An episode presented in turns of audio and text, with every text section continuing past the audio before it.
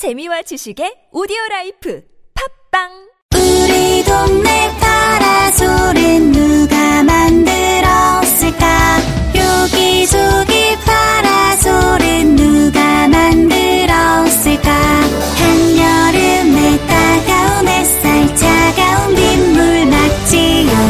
길 건너러 왔다가 쉬었다가 가지요. 세상에 없던 그늘 메탈 크래프트 어? 이것도 메탈 크래프트네?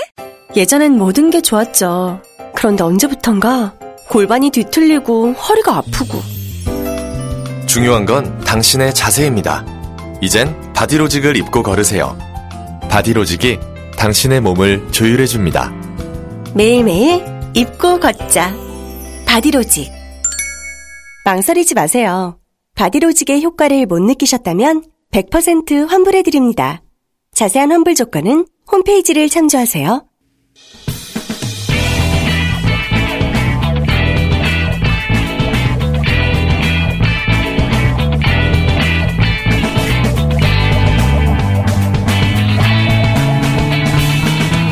김어준의 뉴스 공장.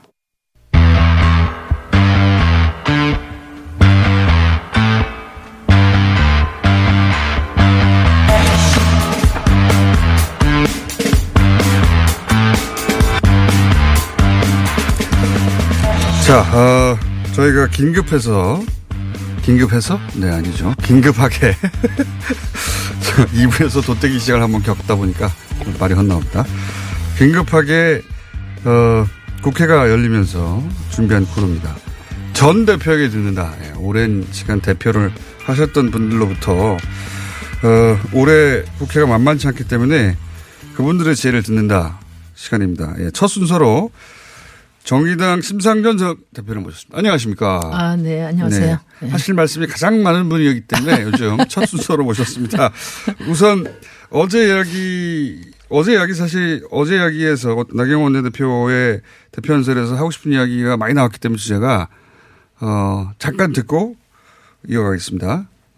내각제에 가까운 권력구조 개선을 위한 원포인트 개헌이 함께 추진되지 않는 한 연동형 비례대표제 도입을 담은 선거제 개편은 사실상 의회 무력화 시도입니다. 결국 의원 정수는 300석을 넘어서는 안 된다는 불문의 헌법 정신에 반한다는 것을 국민들께 고백합시다. 자, 이게 뭐 자영당 당론은 아니라고 또 좀 전에 얘기를 하고 가시긴 했는데 어쨌든 원내대표 연설이니까요. 여기에 담긴 내용을 가지고 지금 어, 심상정 대표님이 거의 패스트트랙까지 선거제 개편을 만들어서 이루어지나 싶었는데 어제 폭탄이 하나 터졌습니다. 자, 이거 논평 좀 해주시죠. 예. 음. 우선 이 발언에 대한 논평과 지금 어, 어디까지 와 있는지.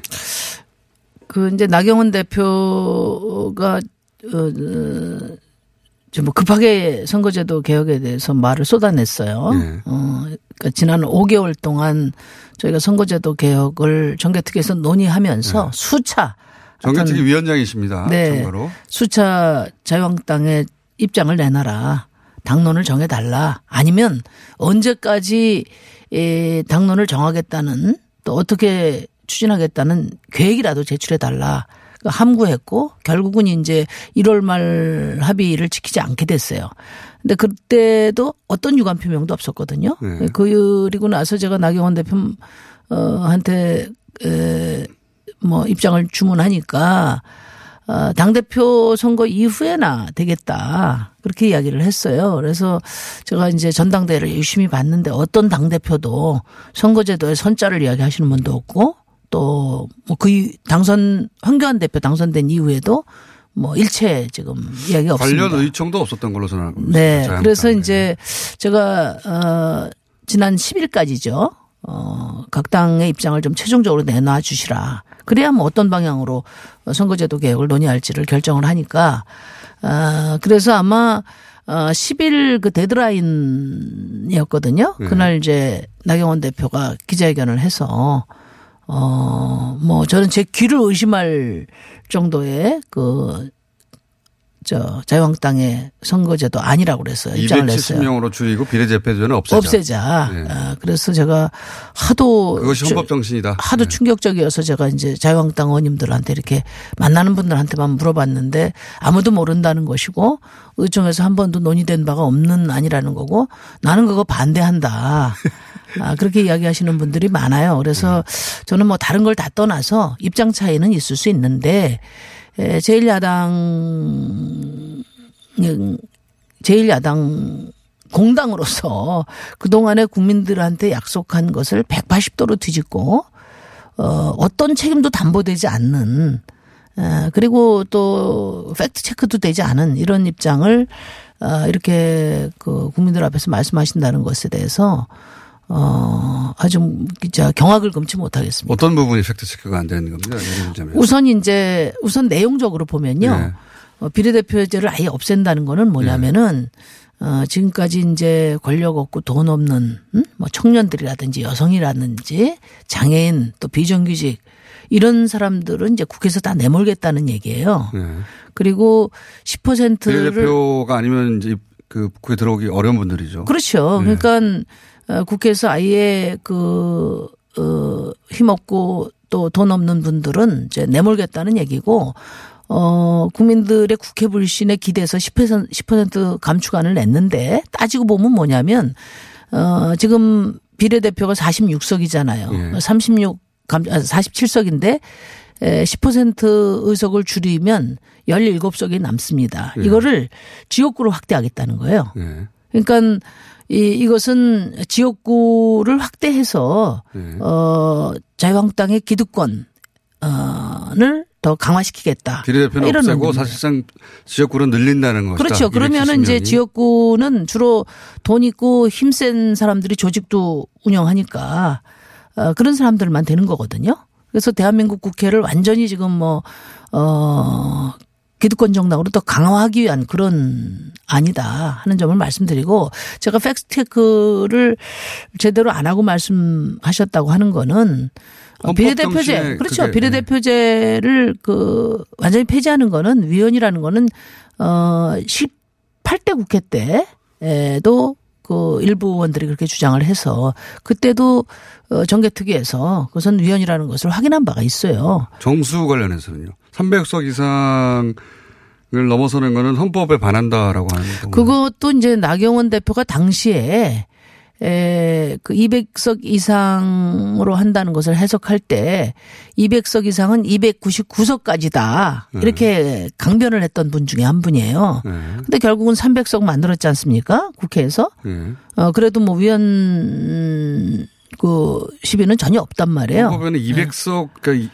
하한선만 있고 상한선은 없죠 사실은. 그래서 이런 어떤 그 헌법이나 법률에 대해서는 국민들이 혼란스럽지 않게 정확하게 말씀하셔야 되는데 지금 뭐 저 마음이 굉장히 급하신 것 같아요. 여야 사당이 패스트 트랙으로 간다고 하니까 이건 막아야 되겠고 그다음에 그동안에 어뭐 저 책임 있게 그 임한 바가 없으니까 제가 어 선거제도를 패스트 트랙으로 올리는 사례가 별로 없었는데 그 여러 이제 의견들을 물어봤습니다. 보수 진보를 막론하고 그리고 언론사에도 의견을 물어봤는데 뭐 불가피한 거 아니냐는 의견, 의견이 대세였어요. 자유한국당이 이 논의 구조에 안 들어오니까 뭐 아니 일단 테이블에 같이 앉아야 무슨 협상이고 뭐 논의고 할 수 있는데 아예 지금 안 하겠다는 생각이거든요. 어떻게든지 어깃장을 넣는 어 그런 자세로 임하고 있기 때문에 불가피한 선택이라는 것을 다 이제 인정을 하고 있습니다. 그러다 보니까 어 어떻게든 막아보려고 지금 길에 들어놓는 식으로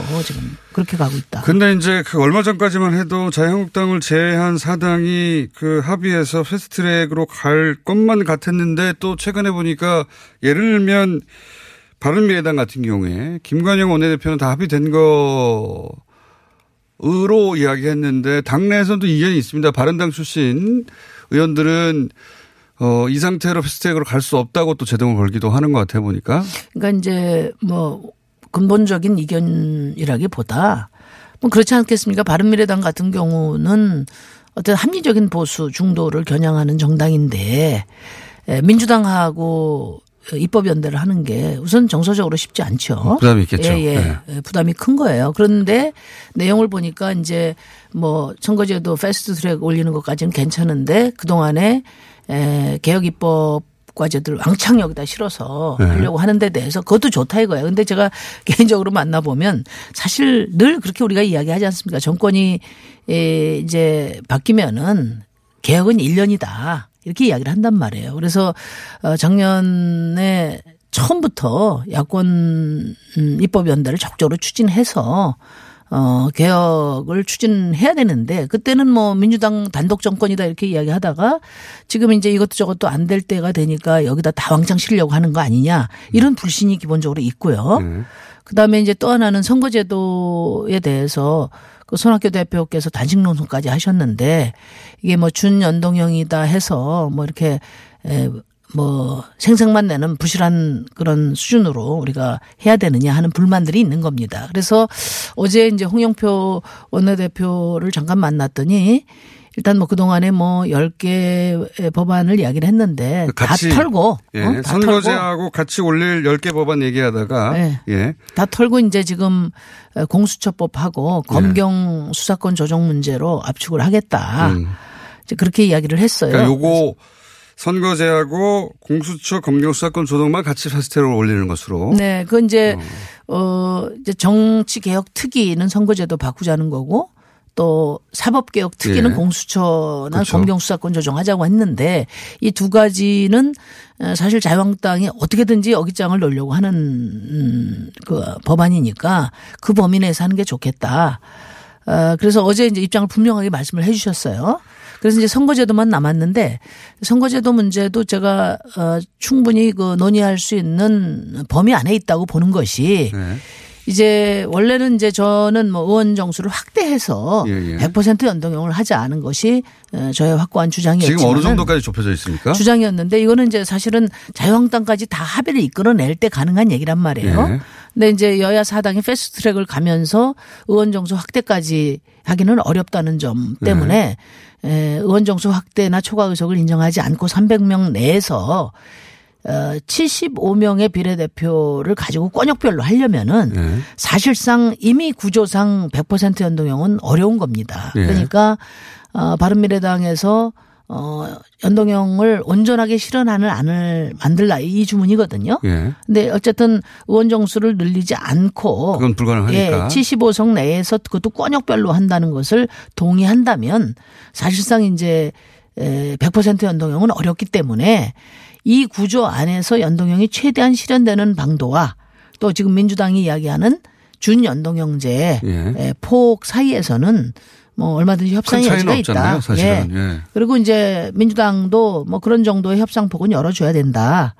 그런 생각이 들어요. 그래서 그거는 어 지금 뭐어 자유한 저 바른미래당에서 여러 의견이 나오는 문제들을 좀 잘 살펴서 어 조정할 수 있는 어, 한국당이 이렇게까지 폭이 있다고 봅니다. 이렇게까지 나와도 할 수 있을까요? 아니 자유한국당 때문에 네. 에, 개혁을 해야 될 숙제를 어, 미룬다고 하면 그것은 공범이 되는 거라고 저는 보거든요. 음. 지금 이제 어, 어제 그 나경원 대표가 굉장히 선정적이고 어 그 격한 대표연설을 했는데 그 의도는 빤하거든요. 나중에 화면을? 보니까 예. 아, 내 뜻대로 성공했다 해가지고 두 손을 불끈 쥐고 굉장히 기뻐했어요. 사실은 연설 끝나고 나오면서 굉장히 기뻐하는 모습이 네, 잡히긴 그게 했습니다. 네. 뭐냐면은 어, 싸움을 끌어들이는 겁니다. 음. 그래서 싸움판으로 만들어서 양 극단의 극단적 대결로 몰아가야 아, 지금 극우화되고. 있는 예. 극우화되고 있는 어, 자유한국당이 살 수가 있거든요. 그러니까 그렇게 해서 보수 결집시키고 또 지금 정부에게 어떠한 어 입법 성과를 주지 않는 네. 어 그래야 또 극단화되고 있는 자유한국당도 합리화되는 이런 전략이기 때문에 저는 어 이런 전략에 그 여야 사당의 패스트트랙이 좌초된다면 어? 그런 위험도 없는 건 아닙니다. 지금 그죠? 음. 어, 그거에 책임을 져야 된다고 봐요. 근데 이제 그래서 저는 네. 어 원래 원래 그 협상 과정이라는 것은 다 뭐 우여곡절이 있게 마련이고 지금 어 입장 차이를 좁힐 수 있는 충분한 어 여지가 있다. 그래서 여당도 조금 어, 품을 넓게 갖고 어, 임하고 또 야삼당도 좀 더 세밀하게 이야기를 해서 어, 지금 현재의 구조 하에서 어, 연동형 비례대표제를 최대한 실현하는 방도와 또 민주당의 준연동형제 사이에 그다지 큰 거리가 음. 크지 않다 하는 점을 좀 어, 논의를 좀 할 생각입니다. 어, 위원장으로서 고민이 많으시겠습니다. 데드라인이 언제입니까? 음, 뭐 빨리 해야죠. 왜냐하면 이제 선거를 치러야 되니까 예. 저는 12월 말까지는 최종 결론이 날 수 있도록 어 하자. 그래서 이번 주 안까지 좀 해보자 했는데요. 패스트트랙을 걸면 10, 개월인가요 330일, 330일. 최장. 그런데 이제 문제는 최장이 그렇다는 것이고. 네네 예. 상임위원회에서 120일 네. 이것도 이제 뭐 위원장 의지에 따라서 조금 단축할 수 있습니다. 그리고 이제 법사위원회에서 90일. 그 다음에 이제 본회의 가서 60일 내에 하는 건데 네. 이 얘기는 뭐냐면 이제 국회의장께서 마음 먹기에 따라서는 어 60일 차에 첫날 할 수도 있는 거예요. 음. 어, 그러니까 최장은 330일이지만 어 짧게 하면 270일에도 가능하다. 사실은 올해 말은 돼야 내년 총선 한 3, 4개월은 준비해야 되니까요. 각 당이 전략도 세우고. 네. 네네네. 올해 말은 돼야지 이게 말이 되는 건데 시간이 그렇게 많지는 않습니다. 그러니까. 그죠? 그러니까 저희는 이제 패스트 트랙은 발의를 해 놓은 것이에요. 예. 어, 그래서 뭐 많은 분들이 이 선거제도는 그 경쟁의 룰인데 이렇게 여야 사당만 하는 게 맞냐. 어, 그렇게 안 하려고 그동안에 정말 어, 무진 애를 썼습니다. 썼는데 최종적으로 그러면은 자유한국당이 목리부리고 억장 놓으면 어, 선거제도 개혁도 좌초시켜야 되느냐 하는 문제거든요. 그래서 어, 자유한국당에 의해서 선거제도가 패싱되지 않도록 마지막 방어 장치를 해놓는 것이고 예. 어, 협상은 어, 선거제도 개혁에 대해서 전향적인 어, 입장을 가지고 협상을 하자고 하면 당장 내일이라도 그 다음에 패스트트랙을 걸고도 그날부터라도 협상이 가능하다는 점을 말씀드립니다. 근데 패스트트랙 걸었다고 이제 통과되는 건 아니고 마지막에 표결을 하게 해야 되는데 지금은 아예 발의의 상정 자체가 안 되니까 그거를 패스트트랙이라는 이름으로 어 만들어 둔 겁니다. 누가 반대 그 특별히 어 반대하는 세력이 있다 손치더라도 그러니까 입법 쿠데타라고 이야기하는데요. 네. 그 제가 잠깐만 율사 출신 나경원 대표를 언급하니까 좀 기분 나빠하는데 언급을 안 할 수가 없는 것이 예? 이 패스트트랙이라는 것은 자유한국당이 에, 합의하고 주도해서 만든 국회 선진화법의 핵심 내용이에요. 맞습니다. 그러니까 예. 뭐냐면 다수파가 그 전행해서도 안 되지만 국회의 3분의 2가 동의하는데 특정 세력의 몽리로 이게 좌초되지 않도록 견제하는 장치거든요. 예. 그러니까 지금 자유한국당처럼 어 법도 무력화하고 뭐 엿장수 마음대로 국회를 지금 운영해 가려고 하는 어, 이런 상황에서 입법 과제가 최종적으로 좌초되지 않도록 어, 방어 장치를 만든 거기 때문에 딱, 딱. 지금 예. 같은 시기 이런 상황에 이 법을 적용하라고 만든 거예요. 그걸 적용 안 하면 어, 오히려 안 하는 사람들이 이 법을 무력화하는 거라고 저는 봅니다. 그래서 어, 뭐 관행도 좋아요. 저는 뭐, 저, 선거제도를 다 합의해서 해야 된다고 생각을 했는데, 그 동안에는 소수 정당 배제하고, 어, 자기들끼리, 이, 그, 저, 다 합의를 해왔어요. 근데 그건 굳이 따지지 않더라도, 그 동안에 에, 이게 경쟁의 룰이기 때문에 합의해야 된다는 그 명분이 개혁을 외면하는 수단으로 사용이 됐어요. 그래서 핑계가 되었죠. 그렇죠. 그러니까 좋은 관행은 국민의 뜻을 받드는 좋은 관행은 법 위에서 존중돼야 되지만 국민의 뜻을 외면하는 관행은 법으로 다스려야 된다는 게 저의 생각입니다. 예. 알겠습니다. 자, 위원장이십니다. 다시 한번 말씀드리지만. 전 대표이기도 하지만, 어, 요것도 사실은 전 대표를 모시고 현안 전체를 훑어보려고 그랬는데, 예. 네. 이게 가장 중요한 현안이고 핫한 현안이어서 여기에 이게 다른 걸로 넘어가기 전에 제가 이제 한 가지만 다른 더 걸로 넘어갈 시간도 별로 없습니다. 정정해 보면 예. 이제 나경원 대표가 뭐 연동형 비례대표자 하는 나라 뭐 둘셋밖에 없다 이렇게 얘기를 했는데 그건 사실이 아닌 걸로 알고 예. 지금 이제 뭐 이미 팩트 체크에서 언론에서 다 했지만은 어 OECD 국가 선진국들 중에서 어 지금 30개국이 완전 어, 비례대표제나 예. 연동형 비례대표제를 하고 있어요. 완전 비례대표제는 연동형도 할 필요 없이 예. 100% 연동형을 이미 제도화하고 있는 거거든요.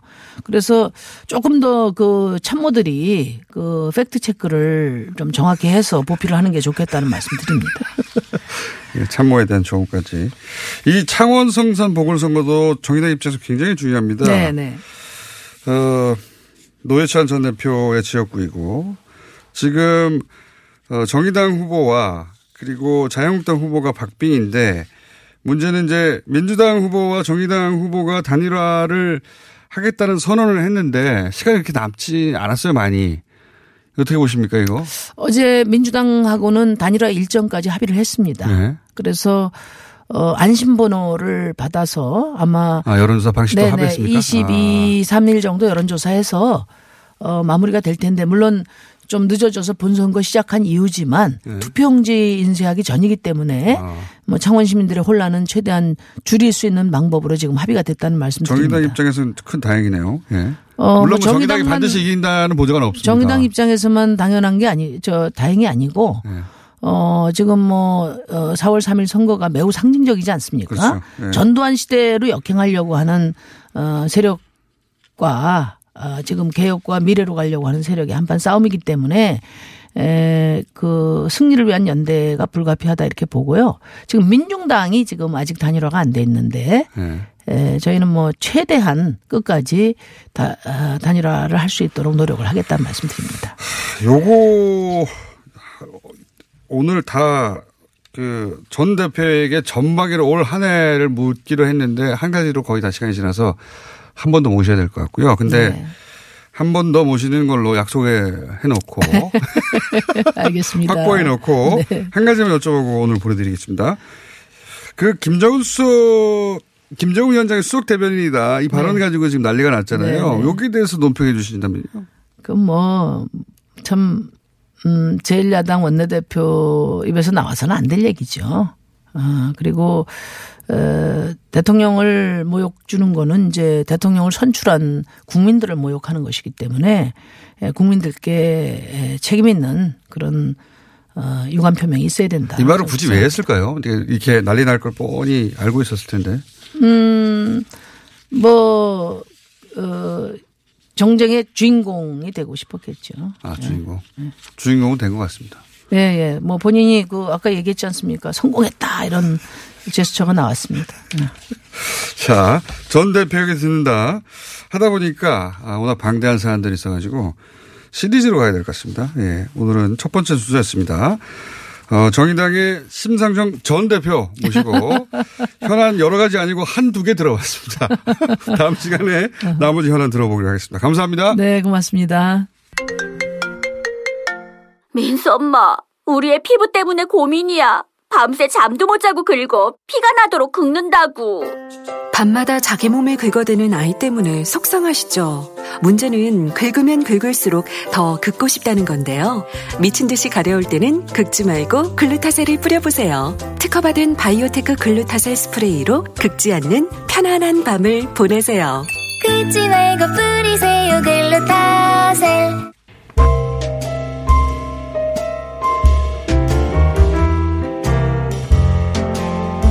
불친절한 AS 문자가 어, 4,500개가 왔기 때문에 읽어드릴 수가 없고요. 예. 많이 왔다. 여기까지 하겠습니다.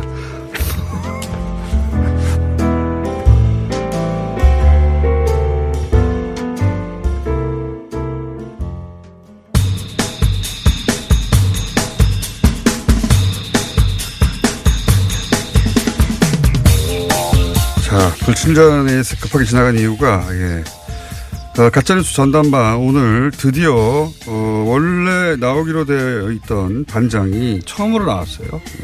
앞으로 뿌듯하시겠습니다. 드디어 처음으로 완전체가 됐습니다. 예, 이번이 다시 언제 나올지 모르기 때문에 시간을 확보하느라고 저희가 완전체가 된 거를 관심 있어 할까요? 난 이렇게 귀한 분인지 처음 알았어. 자, 그때까지 안 기획했거든요. 우리가 처음 기획할 때까지만 하더라도 그렇습니다. 자 네. 소개해드리겠습니다. 배신자 KBS 최경영 반장님 나오셨습니다. 안녕하십니까. 네. 심지어는 본인이 라디오 프로를 따로 시작했어요. 살림 따로 차렸어요, 완전히 이제. 홍보까지 부탁을 하더라고요. 최경영 경제쇼라고 KBS에서. KBS 1라디오 오후 4시 10분 많은 청취 바랍니다. 나오는데 이유가 있는 거예요. 이거 말하려고 나왔어요? 다른 의도로 말하려고. 원래는 그때는 아무 때나 부르면 아무 때나 올 수 있었거든요. 지금 너무 바빠진 데다가 본인 라디오까지 해가지고. 아, 배신자. 자. 그래서 임시 반장을 계시- 계속 하고 있다. 오늘 부반장이 아니라 뉴스톱에 김준일 대표 나오셨고요. 빨리 안 나오게 해야 되겠어요. 자, 민원연의 김원경 사무장님 나오셨고요. 안녕하세요. 네. 어, 한결의 김한 기자 나오셨습니다. 네, 안녕하세요. 네. 최경영 경제쇼. 네. 최경영의 경제쇼예요 예, 맞습니다. 네. 우리 것도 좀 얘기해 주세요. 뭔데요? 민원연의 미디어 탈곡기. 미디어 탈곡기. 나도 다음 주에 뭐 하나 만들어야겠다. 그러니까 뭘, 뭘 만들어야 돼. 뉴스톱에는 무슨 팟캐스트 없어요? 아? 빨리 만들어야 되겠어요. 네. 네. 자, 다 사심에 가득한 이분들과 함께. 반장님 오랜만에 나오셨는데 주제 오랜만에 처음 나오셨는데 예. 네. 누구- 반장님 때문에 이 코너를 만들었거든요. 예. 본인이 안 나오는데 저는 이게 가짜 뉴스 이야기잖아요. 근데 이제 가짜 프레임 가지고 이야기를 예. 가짜 하고. 싶은데요. 네. 고급스럽네요. 누구를 어떻게 부를 것인가. 네. 이게 지금 김춘수 시인의 꽃이라는 내가 그의 이름을 불러주기 전에 네. 그는 다만 하나의 몸짓에 지나지 않았다. 너무 고급지다. 너무 고급지다. 왜냐면 오랜만에 나왔기 때문에 고심 많이 하셨어요. 어떻게 차별화할 것인가. 깜짝 놀랐어요. 가짜뉴스 전담반에서 꽃을 읽어. 또 반원들의 그냥 팩트 체크, 사실관계 따지는 거 갖고 어떻게 차별할 것인가 반장은. 예. 아니 이게 실체가 있는데 우리 언론인들이 언어라는 표상으로 그 의미를 전달을 하는 거기 때문에 네. 실체와 의미가 맞아 떨어져야 되잖아요. 네. 그러니까 가령 뭐 문재인 대통령에 관해서 김정은의 수석 대변인이다라고 네. 이야기를 하려면 그 어떤 실체가 맞아 떨어져야 되는데 그러면 트럼프 대통령은 왜 문재인 대통령에게 중재 제안을 했는가? 네. 그러면 트럼프 대통령은 무슨 용공 좌빨인가? 뭐 이런 음. 논리적으로 성립이 안 되잖아요. 그러니까 독재자는 독재자인 것이고 그 독재자는 독재자에 맞는 이름이 있습니다. 독재자라는. 네. 전두환 전 대통령에 관해서는 전두환 씨 정도가 민주주의의 품격에 맞는 정도. 이미 예우도 다 박탈됐고요. 예. 예. 호칭인데 그걸 굳이 전두환 전 대통령이라고 2019년에까지 꼬박꼬박 부르는 언론이 있어요. 음. 있어요? 그게 이제 조선일보입니다. 조선일보. 예. 조선일보가 3월 이게 한 10일 정도에 예. 나온 기사인데 퇴임 후 첫 광주 방문 전두환. 네. 광주에 꼭 나들이를 가는 것 같아요. 퇴임 후에 예. 첫 광주 방문 전두환 오늘 5.18 법정에 이렇게 이야기를 하면서 계속 꼬박꼬박 전두환 전 대통령 전 전 전 대통령 이렇게 계속 부르고 있고 조선일보만 계속 그렇게 부르고 있습니까? 그러니까 다른 언론들 같은 경우는 지상파는 대부분 전두환 씨 통일됐죠 이제. 예. 예. 그 다음에 문맥이나 맥락에 어쩔 수 없이 뭐 전두환 전 대통령 시절 전직 대통령 뭐 예. 이런 식으로 표현한다. 뭐 이렇게는 말할 수 있습니다. 네. 그런데 그렇게 자유롭게 전두환 씨로 부른다든가 전두환 전 대통령으로 부른 그 자유로움 그리고 기자가 개인적으로 판단을 할 수 있고 그 실체의 의미를 부여할 수 있는 그런 상황하고 이런 식으로 정치적으로 어떤 의도가 깔려 있는 그래서 전두환 전 대통령이라고 꼬박꼬박 불러주고 있는 이유 거기에는 상당히 정, 정치적 의도가 있다. 어. 이거는 5.18 망언과 관련된 자유한국당의 일부 의원들과 5.18 진상조사위라는 현안에 관한 음. 자유한국당과를 보호하기 위한 음. 어떤 그런 전반적인 정치적인 전략이 고도의 아닌가. 저- 고도의 정치적 예. 그 프레임이 거기 있다라고 이제 생각하시는. 그렇죠. 어. 왜냐하면 이게 사, 사실은 굉장히 역사성이 있는 그 호칭이에요. 그러면 조선일보에게 전두환 씨는 어떤 꽃입니까? 아주 아름다운 뭐 꽃이겠죠. 서종주의 뭐 어떤 꽃이든지. 꽃이 아니라 토양 아니에요, 토양. 그 이게 KBS 같은 경우는 말이죠. 2000년대 초 중반까지만 해도 전두환 전 대통령을 전두환 씨라고 호칭을 하려고 기사를 쓰면 전두환 전 대통령으로 좀 바꾸지 그래라고 음. 해서 데스크랑 싸웠던 기자들이 꽤 많습니다. 음. 저도 그 중에 한 명이고 네. 제가 어제 점심시간에 다른 친구들이랑 이야기를 해보니까 그거 가지고 다퉜던 기자들이 꽤 있더라고요. 어. 이게 그만큼 전두환 전 대통령을 전두환 씨로 바꾸기 위해서 지상파 방송사를 내부 기자들은 상당수 기자들이 어. 이거 가지고 고민을 많이 했었어요. 싸움의 역사가 있군요. 그렇죠. 예. 근데 MBC 같은 경우는 88년 550 청문회 이후에 예.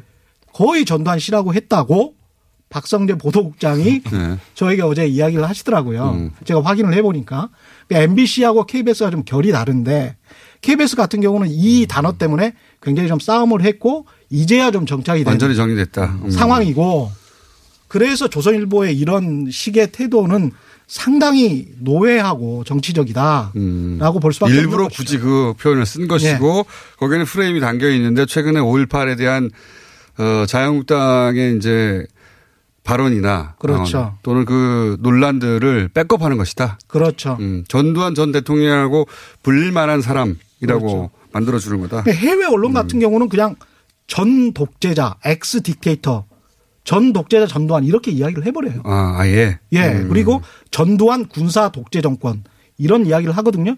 근데 우리 언론은 아직도 전두환 군사 독재 정권, 전 독재자 전두환 이 단어는 익숙치가 않단 말이죠. 음. 해외에서는 보편적으로 다 사용을 하고 있는데 음흠. 이것 자체가 상당히 권위주의에 아직 쪄- 찌들어 있는 게 아닌가. 음. 그런 생각을 하고 있습니다.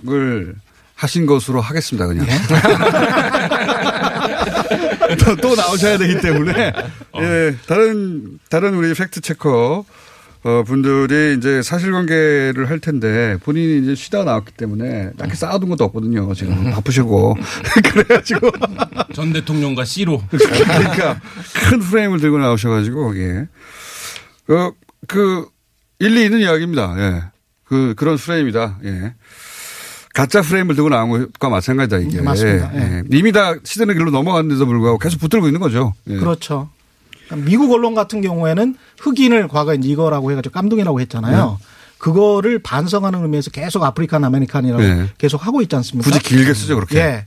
그거의 역버전이라고 생각하시면 돼요. 지금 우리가 처하고 있는 상황이. 음. 마치 다시 흑인을 니그로 부르는 것과 그렇죠. 마찬가지다. 그렇죠. 아하.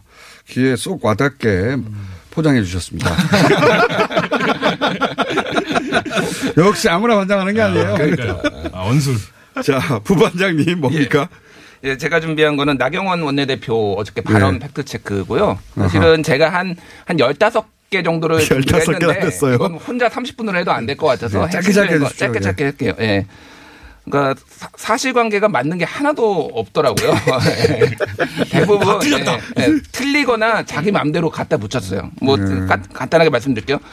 한국 경제가 어려운 얘기로 이제 무디스하고 OECD가 네. 한국 경제 성장률을 대폭 낮췄다라는 거를 근거로 가져왔어요. 네. 근데 OECD 기준으로 보면은 전 세계 경제 성장률을 3.5%에서 3.3%로 낮췄어요. 예. 전 한국만. 낮춘 게 아니라 아, 전전 세계가 경기 낮췄다. 하강 국면이에요. 그래서 아, 이게 한국만 경제 수익률을 맞춰 낮춘 것처럼 이제 인식되는데 그게 그렇죠. 아니다. 예. 그래서 한국도 2.8에서 2.6%로 2%포인트 낮춘 거예요. 예. 그리고 다른 나라랑 비교하면은 미국이 2.6, 호주 2.7, 유럽연합 평균 1.0, 독일 0.7, 프랑스 1.3, 일본 0.8에서 한국이 전 세계에서 제일 높아요. 그러니까 경제 성장률이.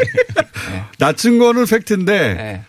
우리만 낮춘 게 아니고 다 낮췄고. 다 낮췄고 네, 낮춘, 제일 전 세계에서 제일 높아요. 그러니까. 낮춘 이후의 네. 수치로는 제일 높다. 예. 어, 알겠습니다. 그리고 최저임금 실패의 근거로 지난해 4분기 하위 20% 일본이 근로소득이 36.8% 떨어졌다고 그거 굉장히 언론 보도 많이 나왔거든요. 네.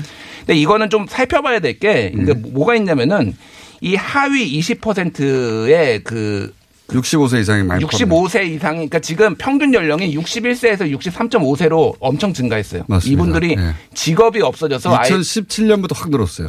예, 2017년에서 2018년은 네. 거의 20, 27%밖에 근로자가 없어요. 음. 그러니까 빠르게 이분들이 직업 시장에서 퇴출이 되는 거고 오히려 근로자 가구에서는 근로소득이 늘었어요. 음. 그러니까 이분들한테는 복지 혜택, 그러니까 최저임금마저 높이지 않았으면 더 벌어졌던 거예요. 음. 그래서 그 복지 혜택을 오히려 줘야 되는 그런 상황이고요.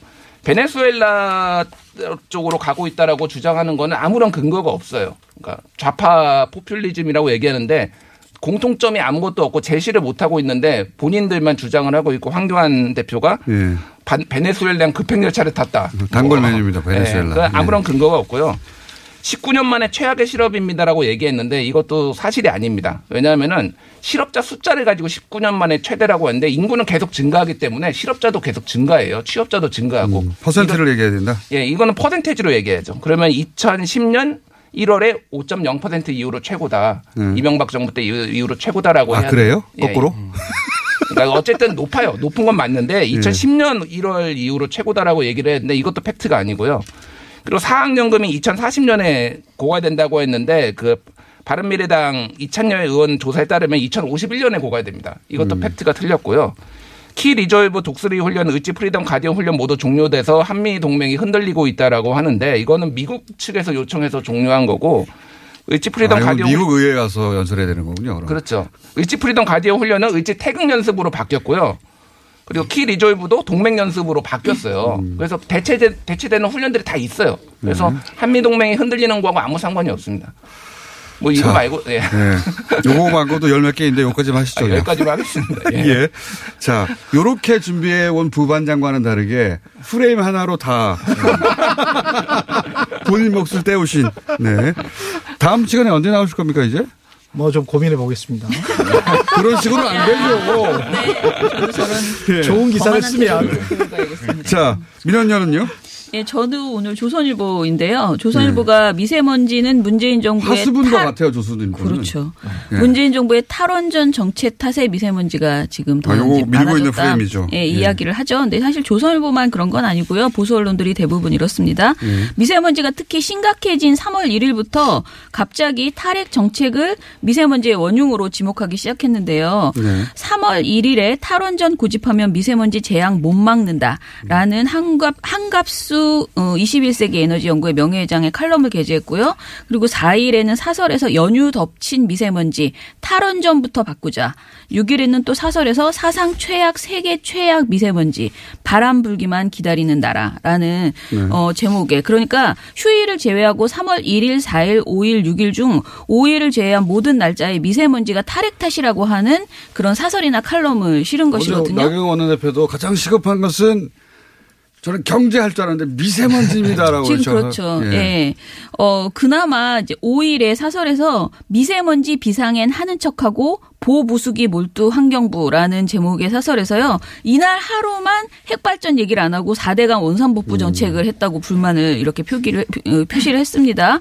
아무튼 조선일보의 핵발전 집착 열의는 정말 대단한데요. 어, 문제는 이런 보도들이 대부분 사실과 다르다. 그러니까 어떻게 다른지 어, 정리해 주세요. 예, 뭐라고 얘기할. 수 어, 얘기하면요.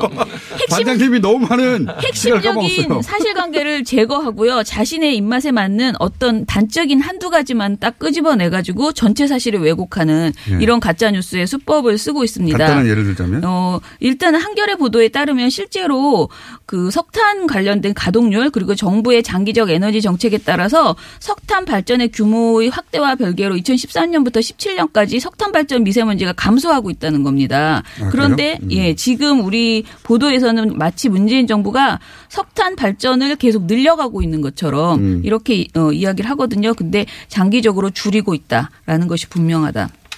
라는 것이고요. 그리고 이 보도에서 제일 제가 재밌다고 생각했던 것은 환경단체들이 손을 놓고 있다. 이렇게 비난을 하고 있습니다. 음. 그런데 환경단체가 이 제목도 되게 웃긴 게요. 사설인데 미세먼지 포기한 정부 꿀먹은 벙어리 된 타- 환경단체라는 3월 7일 바- 어, 사설이에요. 이 시민단체 한통 속이라는 얘기죠. 예, 네. 근데 이 표현도 되게 안 좋은 표현이에요. 장애 비하 표현입니다. 꿀먹은 벙어리 쓰지 마셔야 되고요.